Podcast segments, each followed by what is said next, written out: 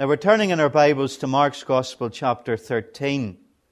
And we'll not read the portion for the sake of time. What we will do is we'll go through it verse by verse um, as we come to each part. But if you wanted a title for what we are going to study this morning, and it is more of a Bible study, uh, tonight will be more of a challenge and uh, a, devotional thought or two. But this morning is quite an in depth Bible study um, on the signs of the second coming of the Lord Jesus.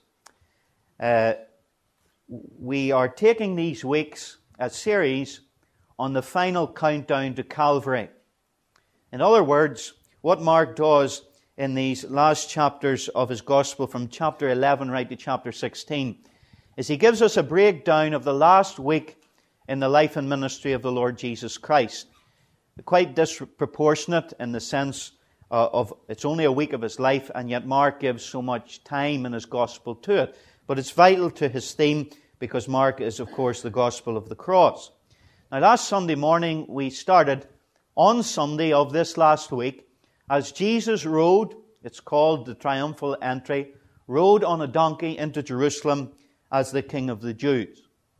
And then we moved on, still on Sunday morning past, uh, in our time, we moved on to Monday as far as Jesus was concerned, where he cursed the fig tree, and then he went into the temple and he cleansed the temple, the temple of the, the thieves and those who were dealing there. And he told them, My house shall be a house of prayer, but you've made it a den of thieves and robbers. And then we saw last Sunday evening that the Lord Jesus, probably on Tuesday, was questioned by the Sanhedrin. And we saw four questions that Jesus had to answer about various subjects. They were trying to catch him in his words. And then we saw the fifth question in the passage was Jesus as he turned the tables on the Pharisees and scribes and asked them the most important question of all, and that was what they really thought of him. And that is the most important question of all, what we think of Christ. Now, I'm not dogmatic about these events on particular days of the week, but it's more than likely that what we're going to read and study this morning took place on Wednesday of the last week of the Lord Jesus. And Mark's Gospel, chapter 13, encompasses for us the teaching of the Lord Jesus concerning his second coming, which has come to be known as the Olivet Discourse. And uh, of course, he taught it uh, on the Mount of Olivet. And you can also read it uh, in a more elongated form in Matthew's Gospel, chapter 24 and 25, and also in Luke's Gospel, chapter 21. But we'll be sticking really to Luke's uh, record of it in chapter 13. Now, if you were with us, you will remember that the Lord Jesus has spent some time in the vicinity of the temple area. And that's where uh, the Sanhedrin were questioning him.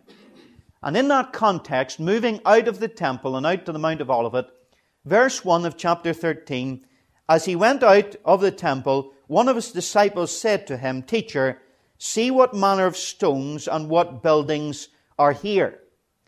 And this particular disciple, we don't know who he was, just was awestruck at the magnificent architecture and structure of this temple. Now, uh, I'm not going to go into a detailed description of what it was like, but just to let you know that it still had not been finished at this point in history. The building of this temple, which is known as Herod's temple, which was based on Zerubbabel's temple, was not finished until AD 64. So the 30 odd years still left of the building of the temple, and yet at this point, it was so magnificent in its structure that it drew from this disciple awe and wonder. We're told by Josephus, the Jewish historian, that there was gold plating on this temple on every side. So much so that when the sun arose in the morning and you looked at the temple, you could get blinded by the reflection. It was also made of limestone bricks. And uh, it is recorded that strangers approaching the holy city of Jerusalem, as they looked and saw the temple, thought it looked like a snow capped mountain. So you can imagine the wonder and magnificence of this sight. And this disciple is turning the attention of the Lord Jesus to the temple. And so in verse 2, the Lord Jesus, in relation to the temple, makes a prediction. Jesus answered and said to him, Do you see these great buildings? Not one stone shall be left upon another that shall not be thrown down. The Lord Jesus says, no matter how magnificent and wonderful this temple is that you're looking at, I am predicting that it's going to be destroyed. Now, if you know your history, you will know that in AD 70, the Romans came in with all their armies and destroyed this very temple, indeed the whole city of Jerusalem. And may I remind you of some of the thoughts that we pondered last Lord's Day morning in particular. Empty religion is worthless to God. Remember, that's what the sign was of the Lord Jesus going into the temple and driving out the thieves and the, the, the businessmen. And he was signifying also when he cursed the fig tree, it was taking up room but bearing no fruit, just like the children of Israel, that empty religion is worthless to him. And this is the final death knell to Judaism, at this point in time at least, when he predicts the destruction of the temple. These are the consequences for suppressing the truth of God. Now, this was literally fulfilled, as I said, in AD 70. But it wasn't just literally fulfilled by the destruction of the temple, but Jesus actually prophesied in verse 2 that not one stone shall be left upon another that shall not be thrown down. It was literally fulfilled to the very jot and tittle, the exact details of this prophecy.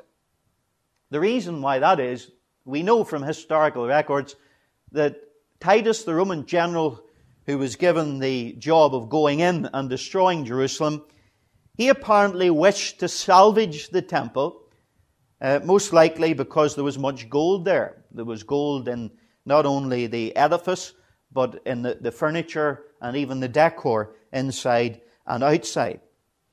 But unfortunately, the, the Roman soldiers beat him to it, and they set the temple alight and burned it to the ground. What happened to the gold then? Well, the gold melted. And it ran down the edifice of the temple and into every nook and cranny, into the joins and the cracks of the bricks. And so the general Titus gave the order to take the remains apart, brick by brick, to salvage the gold. The Lord Jesus' prophecy fulfilled to the exact minutiae not one stone would be left upon another. Now, the only remaining wall of that temple is the foundation wall that some of you have been to Jerusalem will have seen. But apart from that, not one brick was left upon another. Now, we learn from that that we've got to take prophetic scripture seriously. And we've got to look at detail to every specific thing that is said in the Word of God and uh, to not just fudge it or spiritualize it, but if we can, try to isolate specific details to understand what God is saying. But let me also say to you, maybe you're not a believer here this morning, that prophecy is how God authenticates his message. Some unbelievers will say, How can we know that uh, God is there? How can we know that Jesus Christ is his son? How can we know that what he said was true? what is claimed in the Bible uh, really is the case that he died for sins, rose again, and is coming again? How, how do we know? Prophecy is God's stamp of authenticity on his message. We can know that the Bible is true. We know Jesus is true. We know the message of the gospel is true because prophecy has proven it to be such. In other words, God fulfilling His word shows His authenticity in the message. So you can believe God's word. And incidentally, Jesus, when he came the first time, fulfilled over 300 prophecies in the Old Testament scriptures that were made hundreds of years before he was born. But there are eight times more prophecies in the Word of God concerning his second advent, his second coming, than there was of his first. So you can be eight times more sure that he's coming again and that he will fulfill to every jot and tittle what has been prophesied concerning that great event. Now, that prediction about the temple moved them on in verse 3 and 4 to more questions from the disciples. Now, as he sat on the Mount of Olives, opposite the temple, Peter, James, John, and Andrew asked him privately, Tell us when will these things be, and what will be the sign when all these things will be fulfilled? Now, as I said at the beginning, this discourse is also recorded in Matthew and Luke, and we know from their record that the disciples actually asked more than simply when the temple would be destroyed. Matthew 24, verse 3 says, Now, as he sat on the Mount of Olives, the disciples came to him privately, saying, Tell us, when will these things be, and what will be the sign of your coming and of the end of the age? So they're not just asking him when the temple would be destroyed, but they're asking him about his return, when it will be, and what the signs will be of his coming. Now, it seems to me at least that in the minds of the disciples that the destruction of the temple coincided with the end of the age and his return. And therefore, the verses that follow in Jesus' answer answer both these questions. One, when the temple would be destroyed, and two, when Jesus would return and what the signs of his coming would be. let me say before we delve into it, as you read this portion of Scripture, you will see that some of these predictions obviously refer to the destruction of the temple in AD 70. There's no doubt about that. And yet, as you read, what is equally obvious are that these prophecies go farther into the future and indeed right to the events preceding the second coming of the Lord Jesus. Now, a few tips for you in interpreting prophetic scripture.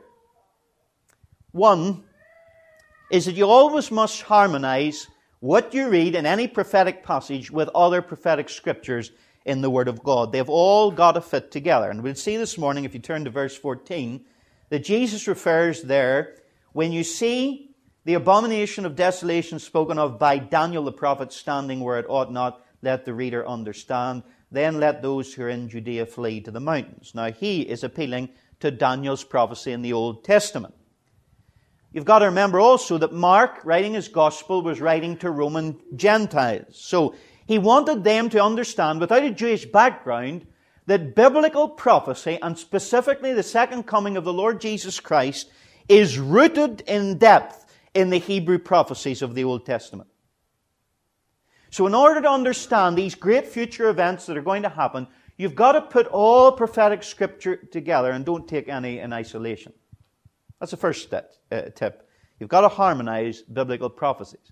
The second is you've got to understand that specifically in chapter 13 of Mark and the Olivet Discourse, these are questions asked by Jews, the disciples were Jews, of essentially a rabbi, Jesus, who was a Jewish teacher.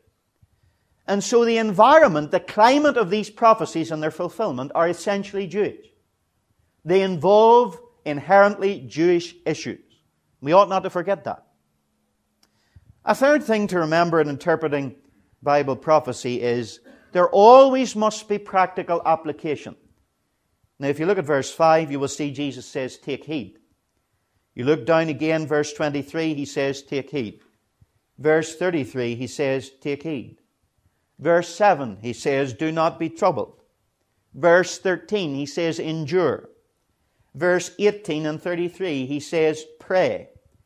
Verse 9, verse 33, verse 35, and verse 37, he says, Watch. There is a practical application to prophecy. And I'm sad to say that in many evangelical circles today, much study on these matters is simply idle speculation or selfish gratification of the knowledge of the future. And often this preoccupation and selfish gratification leaves lives unchanged. And people are full of prophetic head knowledge, but their life remains the same. That was never the Holy Spirit's intention in giving us prophetic truth. It was always with a practical application. It was not given to gratify and satisfy our curiosity. It was given to engender holiness of life and watchfulness as we do not look around us for signs, but we look for the Savior who will come for those who believe in him. I'm reminded of that hymn that refers to the Lord's table by C.H. Spurgeon. And I'm taking it completely out of context, but you'll understand what I mean when I recite it to you. He said concerning the, the Lord's Supper, If now with eyes defiled and dim we see the signs, but see not him, O may his love the scales displace and bid us see him face to face. Now, applying that to the second coming doesn't lose any of its meaning. If we see the signs but do not see him, there is a problem.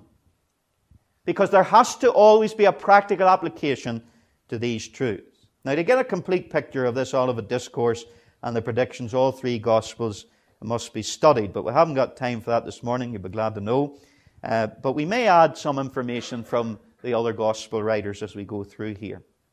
Now, before Jesus answers what they actually asked, he gives them some characteristics of the present age in which they were living, and in which we are living to a certain extent. And he tells them of things that are not signs of the end of the age and of his return. Verse 6 and 7. For many will come in my name, saying, I am he, and will deceive many. But when you hear of wars and rumors of wars, do not be troubled for such things must happen, but the end is not yet.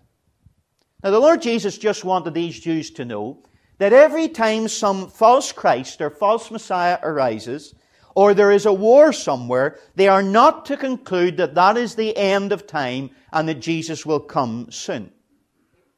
Now, history bears this out because, as far as I'm aware, historically, Jesus was the first to claim to be Messiah. But after that claim, his life, death, and resurrection, many arose, Jews and Gentiles, who claimed to be the Christ. And what Jesus was warning these disciples of is this is going to happen. It's going to happen more and more. But don't conclude that this is the end and that I'm coming soon. This is going to happen in your time and it's happening in our time. But also, he mentioned wars and rumors of wars. And what he was telling them is there will be local wars. And when local wars arise, even in the Middle East, it is not necessarily significant and not necessarily pointing to the fact that it is the end. Now, note verse 7, and this is clearly what he's saying at the end. Do not be troubled, for such things much must happen. What things? False Christs and local wars. But the end is not yet. But what will the signs be of the end? Well, verse 8, I think, gives us the clue. For nation will rise against nation and kingdom against kingdom, and there will be earthquakes in various places, and there will be famines and troubles. These are the beginnings of sorrows.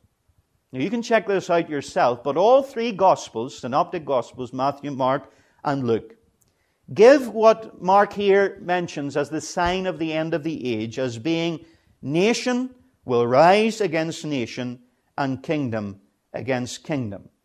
Earthquakes, famines, troubles, these are the beginnings of sorrows. That could be translated, these are the beginnings of travail. Your margin might read, these are the beginnings of the birth pangs. Now, you women in the meeting this morning who have been through labour will know that it starts with uh, a sharp pain you think I knew what I was talking about here? But uh, um, I do know what a sharp pain is, mind you, after the delivery. Um, but you will know that the, the birth labor pangs, the contractions, increase just before the delivery. And what Jesus is saying here, this is the beginning of the birth pangs. It's the start of the process of the end of the age which will bring my return. And the first pang, if you like, the first labor pain and contraction is verse 8 at the beginning. Nation will rise against nation and kingdom against kingdom. Now, if you ask questions of the scripture rightfully, you will be wondering now, well, what is the difference between the beginning of verse 8 and what Jesus said about wars and rumors of wars in verse 7? If he said not to get uh, all excited about wars and rumors of wars, what's the difference between that that does not signify his coming and nation rising against nation and kingdom against kingdom, which is a sign of the beginning of the birth pangs. Well, I think uh, it may, may be obvious enough that verse 7 is speaking of local wars. Jesus is saying there will always be local wars in humanity, right across this globe. But verse 8 seems to be more encompassing than that. Nation will rise against nation and kingdom against kingdom. In other words, many believe this to be an idiom in the Hebrew language, or in the Hebrew mind at least, of a world war. Nation will rise against nation and kingdom against kingdom. So verse 7 may be referring to local wars. We're not to get worried about that. That will happen. But when we see world wars taking place, it may well be the birth pangs of the end of the age and a signal of the second coming of Jesus soon. The end has begun when world wars begin. Now, I'll not test you if you can remember the first one. not looking at anyone in particular. World War I, 1914 to 1918 was the first uh, world war ever. And it may well have been the fulfillment of this first birth pang. There are many who believe that World War II, in 1939 to 45, was essentially a continuation of World War I. Uh, and it's, it's very interesting to note that both these world wars had significant impact on the Jewish history. World War I gave impetus to the growth of the Zionist movement, and World War II led to the re-establishment of the Jewish state in 1948. Now, some interpret, and I have sympathy with this, World War I, the first ever worldwide conflict, to be the beginning of the birth pangs, uh, testifying that the end of the age has begun. He also says in verse 8 that there will be earthquakes in various places. Dr. Arnold G. Fruchtenbaum, uh, a Jewish Christian and Bible scholar, says, according to the Encyclopedia Americana, between the years 63 and 1896, there are only 26 recorded earthquakes. Now, obviously, um, the, the records weren't as extensive as we have today. Nevertheless, it's interesting to note. The U.S. Geological Survey says that most of the world's earthquakes with 1,000 plus deaths began since the year 1900. Now, obviously, our ability to uh, detect earthquakes has increased, but nevertheless, it does appear that there is an increasing trend. That earthquakes are increasing. In the first thousand years after Jesus, there was approximately five recorded major earthquakes. Now, as we've said, there were certainly others in more remote areas that were not recorded. But watch the pattern. The 14th century, 157 major earthquakes. The 15th century, 174. The 16th century, 253. The 17th century, 278. The 18th century, 640. The 19th century, a massive jump, 2,119. What of the 20th century? Nearly 900,000 earthquakes. That works out approximately one per hour. Over the period of a month recently, just December, on the 2nd of December, there was an earthquake of 6.9 magnitude in New Guinea. On the 17th of December, an earthquake of 7.2 in, on the California Mexican border. December the 20th, 5.6 in El Salvador. December the 21st, 6.2 in Sumatra and 7.4 in Japan on the same day. On December the 25th, 7.6 in Fiji and on January the 5th this month, 6.6 in Vanuatu in the South Pacific. And 10 minutes later, there was another earthquake in the same place of 5.5. Now, you interpret that as you like, but I think the evidence signifies that earthquakes are increasing. Incidentally, round about the same time as the First World War. Jesus said these would be signs of the ends of the age and of his second coming. And of course, we will spend no time on uh, famines, pestilences, and troubles. And we're looking on our news every day and seeing uh, climate uh, catastrophes and so on and so forth that seem to be on a, an accelerated scale that we've never known before. Verse 9 appears now for Jesus to be turning his attention to the present time again. That means his present time with the disciples. And he starts to address, verse 9, watch out for yourselves. He starts to address the experiences that the apostles could expect. Now, Luke actually uh, makes it even more clear when he says, Before all these things, before these signs of the ends of the age will occur, apostles, you need to be careful and watch because there are things that you're going to experience that you need to be ready for. And he gives a list of the things in verse 9 through to 13. Watch out for yourselves, for they will deliver you up to councils, and you will be beaten. In synagogues you will be brought before rulers and kings for my sake, for a testimony to them. And the gospel must first be preached to all the nations. But when they arrest you and deliver you up, do not worry beforehand or premeditate what you will speak. But whatever is given you in that hour, speak that for it is not you who speak, but the Holy Spirit.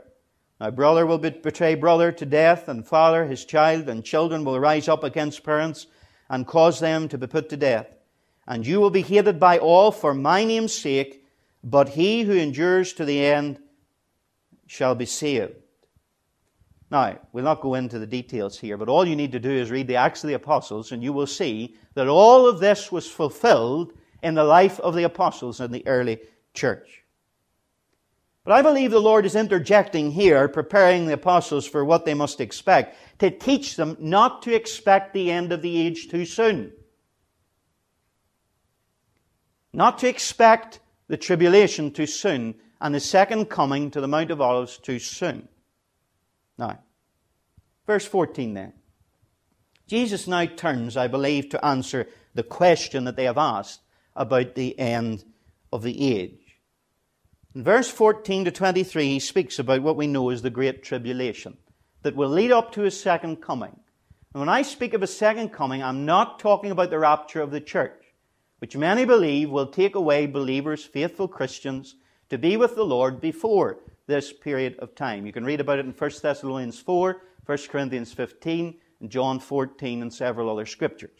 What we're talking about is the Lord Jesus coming to the Mount of Olives to judge the world and reign from Jerusalem for a thousand years. And I call that his second coming. We're going to read here in verse 14 to 23 about what Old Testament prophets called Jacob's trouble. Now, birth pangs, travail, would equate well with that description. Jacob, Jacob being Israel, the people of God, chosen generation of the Old Testament, it's their time of trouble, tribulation. It's also described as a time of wrath, unprecedented indignation and punishment upon this world. In Daniel 9, it is spoken of as Daniel's 70th week. I don't want to get too technical on a Sunday morning, but um, prophetic weeks are made up of weeks of years. Our week is made up of a week of days, 24 hour days. Prophetic weeks are made up of weeks of years. In other words, one day is uh, as a year. And so one week of prophetic weeks, seven days will be seven years. And we believe that Daniel's 70th week means that this period, this tribulation period on the earth, just before Jesus comes to the earth, will last seven years. And Revelation also bears that out, but we'll not go into that this morning. And Jesus gives from verse 14 on an overview of this period. Mainly in Mark's gospel, it's the second half. In other words, the last three and a half years.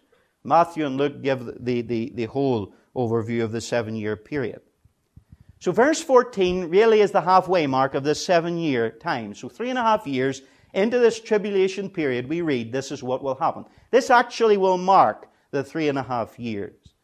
When you see the abomination of desolation spoken of by Daniel the prophet standing where it ought not, let the reader understand, then let those who are in Judea flee to the mountains. Now, what is the abomination of desolation spoken of by Daniel? Well, it refers to an idolatrous pollution of the Jewish temple by the Gentiles. They will come into the temple, that holy, sacred place of God's people, and they will desecrate it. Now, the temple was defiled in 167 BC by the Syrian king Antiochus Epiphanes. But the fact of the matter is, what Jesus is speaking of is future to that. This is after that event. And in fact, Mark says here in verse 14, for the benefit of his Roman Gentile readers, not Jesus' listeners now, but the Gentile readers, let the reader understand. So this is future in time. And of course, the temple was defiled in AD 70 when the Romans came in and destroyed it. But Jesus here is clearly referring to a future abomination of desolations, still to be even in our time. Now, this is referred to, this is how we know this is future, it's referred to in other scriptures. Turn with me to 2 Thessalonians, please, and chapter 3. I beg your pardon, chapter 2, 2 Thessalonians, and verse 3.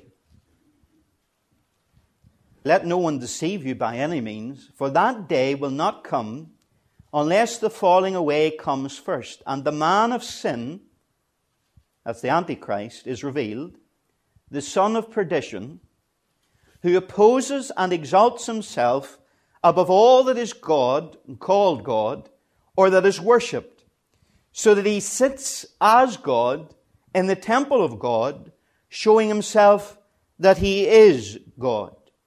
Do you not remember that when I was still with you, I told you these things. Now, that is a future abomination of desolation, where the Antichrist will come into the temple of God. And by the way, that necessitates that it will have to be rebuilt after uh, its destruction in AD 70. What sits uh, on Mount Zion is not um, a temple, it's a mosque. And somehow there's going to have to be a temple built there, either on top of it, but I suspect probably beside it and some new peace agreement that the Antichrist will bring uh, into the Middle East. But nevertheless, this abomination, halfway down through the seven years, is going to be Antichrist setting himself up in the Jewish temple to be God and to be worshipped as God. Now, if you're interested in the rebuilding of the temple, you might like to know that plans have already started. If you go to Jerusalem, and some of you I know have been there recently, you'll visit down a little street a place called the Temple Institute. You don't have to go to Jerusalem to find out about it. You can go online, Google the Temple Institute, go to About Us, and you will find that this is what they say Our short term goal is to rekindle the flame of the Holy Temple in the hearts of mankind through education. Our long term goal is to do all in our limited power to bring about the building of the Holy Temple in our time. And they've already made much of the furniture for the temple. Now, this is also prophesied in Daniel 12 and 11. This, uh, don't turn to it, this abomination of desolation. But to show you that this is future, turn with me to Revelation chapter 13. Revelation 13. Speaking of the same event, verse 14. Speaking of the false prophet, that is the Antichrist sidekick, his minister, if you like, it says of him, Verse 14 of Revelation 13 He deceives those who dwell on the earth by signs which he was granted to do in the sight of the beast, that's the Antichrist, telling those who dwell on the earth to make an image to the beast, the Antichrist, who was wounded by the sword and lived. He was granted power to give breath to the image of the beast, that the image of the beast should both speak and cause as many as would not worship the image of the beast to be killed. Now, this completely corresponds with 2 Thessalonians chapter 2. There's going to be an image of the beast, the Antichrist, set up in the temple of God. And the false prophet is, by supernatural power, going to give that image the appearance of life. And he will demand to be worshipped. Now, that's what Jesus is talking about, is it not? The act of the desolation of the temple. He goes on, verse 15 of uh, chapter 13 of Mark, please. The abomination of desolation, halfway through this seven year period, will signal for the Jews to flee Jerusalem. And we read here, verse 15, back in Mark 13, let him who is on the housetop not go down into the house, nor enter to take anything out of his house. And let him who is in the field not go back to get his clothes. But woe to those who are pregnant, and to those who are nursing babies in those days, and pray that your flight may not be in winter, for obvious reasons. Pregnant women, winter time will not be the most uh, uh, satisfying time to flee Jerusalem. So pray that that it's not winter. For in those days there will be tribulation, such as has not been since the beginning of the creation, which God created until this time, nor ever shall be. Now, this flight of the Jews, if you go back to Revelation, this time chapter 12, Revelation chapter 12, you will find it's also prophesied there. This is future. Not just referring to AD 70, but future. Revelation 12 and verse 13. When the dragon, that is Satan, saw that he had been cast to the earth, he persecuted the woman, I believe that's Israel, who gave birth to the male child, that is Christ. But the woman was given two wings, Israel was given two wings of a great eagle, that she might fly into the wilderness to her place, where she is nourished for a time and times and half a time from the presence of the serpent, three and a half years. So this is a signal, the abomination of desolation. This is a sign that Jesus is coming soon. It's a sign for the Jews to flee. And the elect Jews, in verse 20, I believe that's who the elect are here in this passage, and unless the Lord had shortened those days, back to Mark 13, unless the Lord had shortened those days, no flesh should be saved. But for the elect's sake, whom he chose, he shortened the days. Then, if anyone says to you, Look, here is the Christ or Messiah, or look here, uh, here he is, do not believe it. For false Christs and false prophets will rise and show signs and wonders to deceive, if possible, even the elect. We've seen that. The false prophet will do signs and wonders that will cause the whole world to marvel. But Jesus is saying to the chosen people, Israel, they're not to believe during this period that any Messiah has arisen secretly. Many will come to the Jews and say, Oh, here is Messiah. There is Messiah. Jesus is saying, At that point, I will not come secretly, but when I come, Revelation 1 verse 5 says, Behold, every eye will see me. Every eye will see me. Even if signs and wonders accompany such false Christs, they are not to believe. Incidentally, if you were to read 2 Thessalonians again and verse 2, uh, chapter 2 and verse 7, we read that the mystery of this lawlessness, this lawlessness of Antichrist, is already at work. So, what that simply means is that I believe as we come closer to the second coming of our Lord Jesus Christ, there will be miraculous deeds done in the name of false Christs and false religion that will deceive even the very elect of God. Don't misunderstand what I'm saying here. I believe in miracles. I believe in the supernatural. I believe that the Holy Spirit is the same as He was in the Acts of the Apostles. But when the miraculous is divorced from biblical truth, we are not to believe it. For there's coming a day when someone will do signs and wonders that have been unsurpassed in reference to what the world has already seen apart from Christ. But when miracles are divorced from the truth of God, we have to take heed and flee. Now, let me be more specific. Some of you have got religious television and cable television, and satellite tel- television that bombard you with evangelical trash. No other way of putting it effluge of wickedness, doctrines of devils.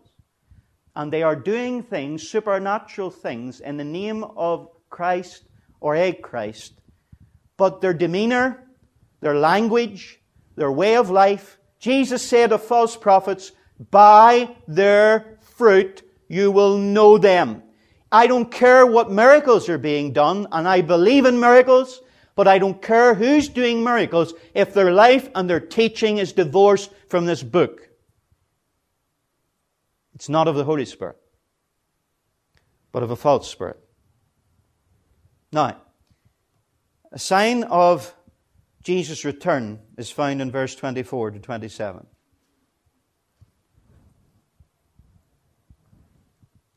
In those days, after that tribulation, the sun will be darkened, and the moon will not give its light, the stars of the heaven will fall, and the powers in the heaven will be shaken. Then they will see the Son of Man coming in clouds with great power and glory. Now, after the tribulation, after these seven years of wrath being poured out on the earth, there will be a solar blackout. Lights out.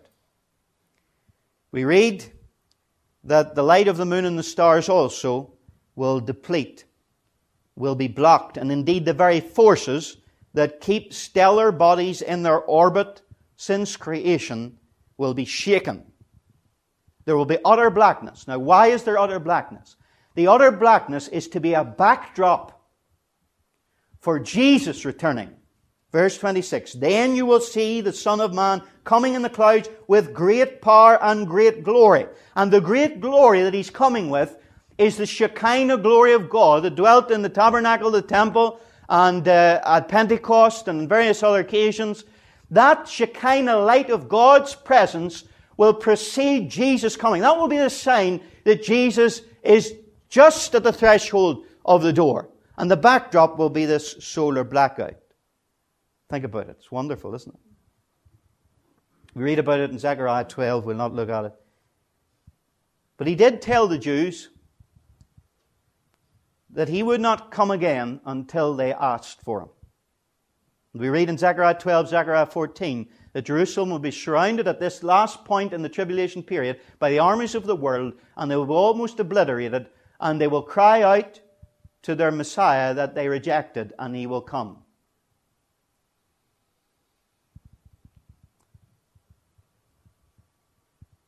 Now, the Lord Jesus, at this point in the Olivet Discourse, didn't want his disciples to be taken up with his signs and not live up to the responsibilities. And that's not the result he wants for us here this morning. And I know I've bombarded you with a lot of information, but uh, this is what the Lord felt fit to give his disciples on the last week of his life, and I think uh, it bodes well for us to take attention and time at looking uh, at it. But in order that they don't make this mistake of getting taken up with the future and doing nothing in their lives presently toward holiness and godliness, he ends with two parables. Now, Matthew records three more parables than Mark does, but we'll just deal with Mark's this morning. The first is the parable of the fig tree, verse 28. Now, learn the parable from the fig tree. When its branch has already become tender and puts forth leaves, you know that summer is near. So you also, when you see these things happening, know that it is near at the doors. Assuredly, I say to you, this generation will by no means pass away till all these things take place. Heaven and earth will pass away, but my words will by no means pass away. Now, we know that the fig tree represents Israel. We saw that last week. But here, I don't think that's the specific point because Luke also says that the fig tree and other trees uh, bring forth leaves. And I think it's just an illustration to say that just as you know summer is coming, when spring comes and the leaves start to sprout on fig trees and all sorts of trees, when you see these signs taking place, you know that the return of Jesus is near. Now remember, he's talking in the context of the tribulation. And the sign that he gave in verse 14 is that midway in the tribulation, this abomination of desolation will happen. And those who are there who have believed during this period, when they see this happen in Jerusalem, are not only to flee, but they're to count down from that moment three and a half years to know that Jesus isn't very far away.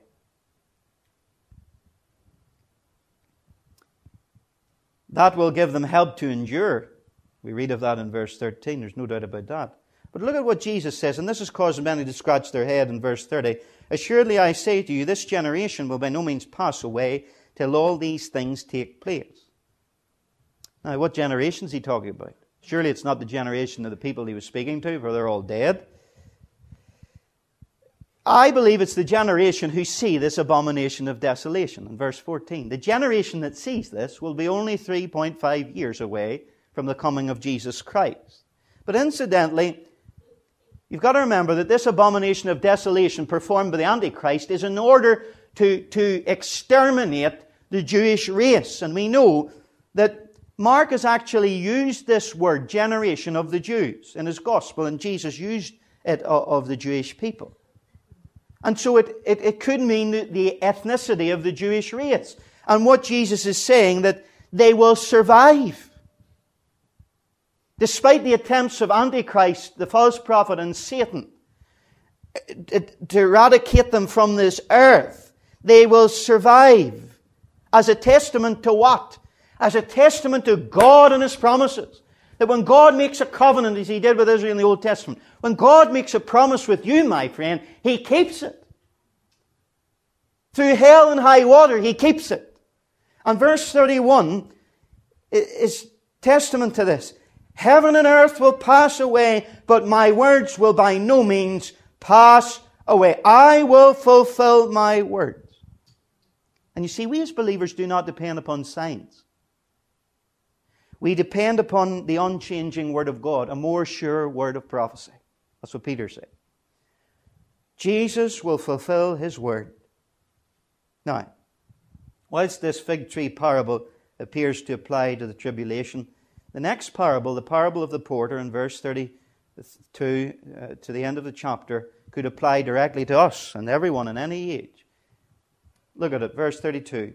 But of that day and hour no one knows, not even the angels in heaven, nor the Son, but only the Father. Take heed, watch and pray, for you do not know when the time is. It is like a man going to a far country who left his house and gave authority to his servants and to each his work and commanded the doorkeeper to watch. Watch therefore, for you do not know when the master of the house is coming, in the evening, at midnight, at the crowing of the rooster, or in the morning, lest coming suddenly he find you sleeping. And what I say to you, I say to all, watch. He urges watchfulness. Three times in this small parable, at the end of the chapter, he uses the word watch. He is saying, be ready. Are you ready? Are you ready for the rapture, believer? We don't look for signs for it. It could happen at any moment. Are you ready if the Lord should take you home? Are you ready spiritually? Are you the way that you would like to be when Jesus comes? Is your life in order? For he could come at any moment for his people. It's urging watchfulness. Are things right with others in your life? Are your affairs right? Is your business right? Is your marriage right? Is your relationship with your children and your parents and your neighbors and your work colleagues, your brothers and sisters in Christ in your fellowship? Is it right that when the Savior comes, you're, you're watching because you're watching yourself, because you're watching for Him? John says, whoever has this hope within him purifies himself even as Christ is pure. See, if you're looking for Jesus coming and you're watching and you're ready, it will bring holiness into your heart. We're to be watching and we're to be laboring, not sitting about just waiting. We're to be up and doing because the day is far spent. We're to redeem the time and make the most of what we have. Now, I know verse 32 causes a bit of consternation and debate. For here the Lord Jesus says, Of that day and hour no one knows, not even the angels in heaven, well, we can live with that, nor the Son, but only the Father. And uh, people would say, well, this is proof that Jesus was not divine. No, it's not. Neither does it show that Jesus set aside his divine attributes when he came to the earth. What it speaks of is his servanthood. And Mark's gospel is the gospel of the suffering servant of Jehovah.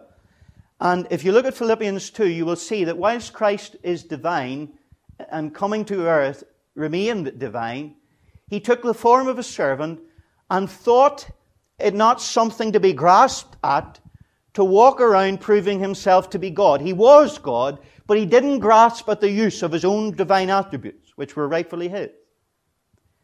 So, in other words, for the Son of God, as the servant of Jehovah, at this point in time, this knowledge was only given to the Father. In fact, in Acts chapter 1, the Lord Jesus said to his disciples again, It is not for you to know the times or seasons which the Father has put in his own authority. This is something the Father knows. The point is, you don't know. And I don't know. And the terrible fact is, most of us live as if it were a fairy tale. Most Christians in the 21st century West are living as if Jesus was never going to come. We are practical atheists. We need to watch Jesus said in this discourse, you need to take heed that you're not deceived. Many Christians are being deceived by false prophets and false teaching on every hand. That will increase and wax worse and worse as we come near the return of the Lord. Take heed that you do not be discouraged and quit. That's what the Lord says. Endure, keep going. And so many Christians have just thrown in the towel. And it's not easy. It was never easy being a Christian. How would you like to be fed to lions like the apostles and early Christians were? But it's not getting any easier. In our generation, it's getting harder. And it's caused many a one to just say, That's it, I can't handle it anymore. I'm giving up. Jesus says, Look, if you're watching for me, if you believe I'm coming, you will endure to the end. Keep persevering. Take heed that you don't get discouraged and quit. And then he says in these final verses, Take heed that you watch and pray. Are you watching and praying? Do you know Mark wrote his gospel for Gentile Romans, who very soon, and we know this from 1 Peter 4, they were going to face the worst persecutions that Christians have ever known. And it must have brought them comfort to know that the greatest tribulation that will ever be that has never been seen since the creation of the universe. That Christ is able to make people endure even through that, those who believe in Him during that period of time. And so, if He's able to strengthen them through the great tribulation, surely He will strengthen His saints through any fiery trial that might come upon them. There's an encouragement there for you today. For some of you are going through fiery trials aren't you? You're in the crucible. You're in the furnace. You feel consumed. You feel at the end of your tether. Be encouraged. Jesus is able to keep these dear people in the midst of all wrath being poured out on the earth. He's able to keep them unto the end without stumbling and present them faultless unto their Father in heaven. Didn't Jesus say all of us would face some trial or tribulation of another? John 16 33. He said, In the world, you will suffer persecution. In the world, you will have tribulation. But be of good cheer. I have overcome the world. Hallelujah. I love that statement. I know it's a bit of a cliche, but I've read the back of the book and we win. There's a lot between now and then, mind you, but it doesn't change the outcome. The Christian reading this may be encouraged to look up for the redemption draws near. I'm not dogmatic on any of these things, but I believe we are coming very close to the return of our Lord.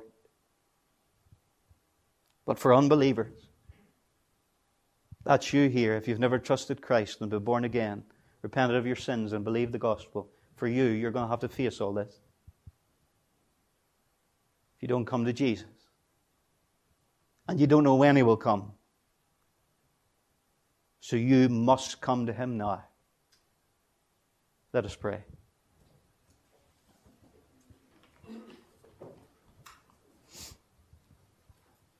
Now, I know this teaching has been in depth, and,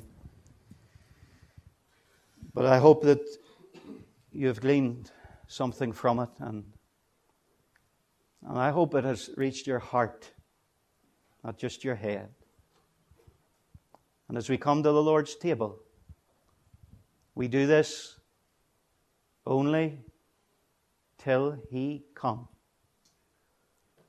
Jesus, when he instituted the supper, as we'll see next week probably, he told them that he would not drink of the fruit of the vine until he did in his kingdom. Now, this is all relevant to what we're going to do now in the breaking of bread.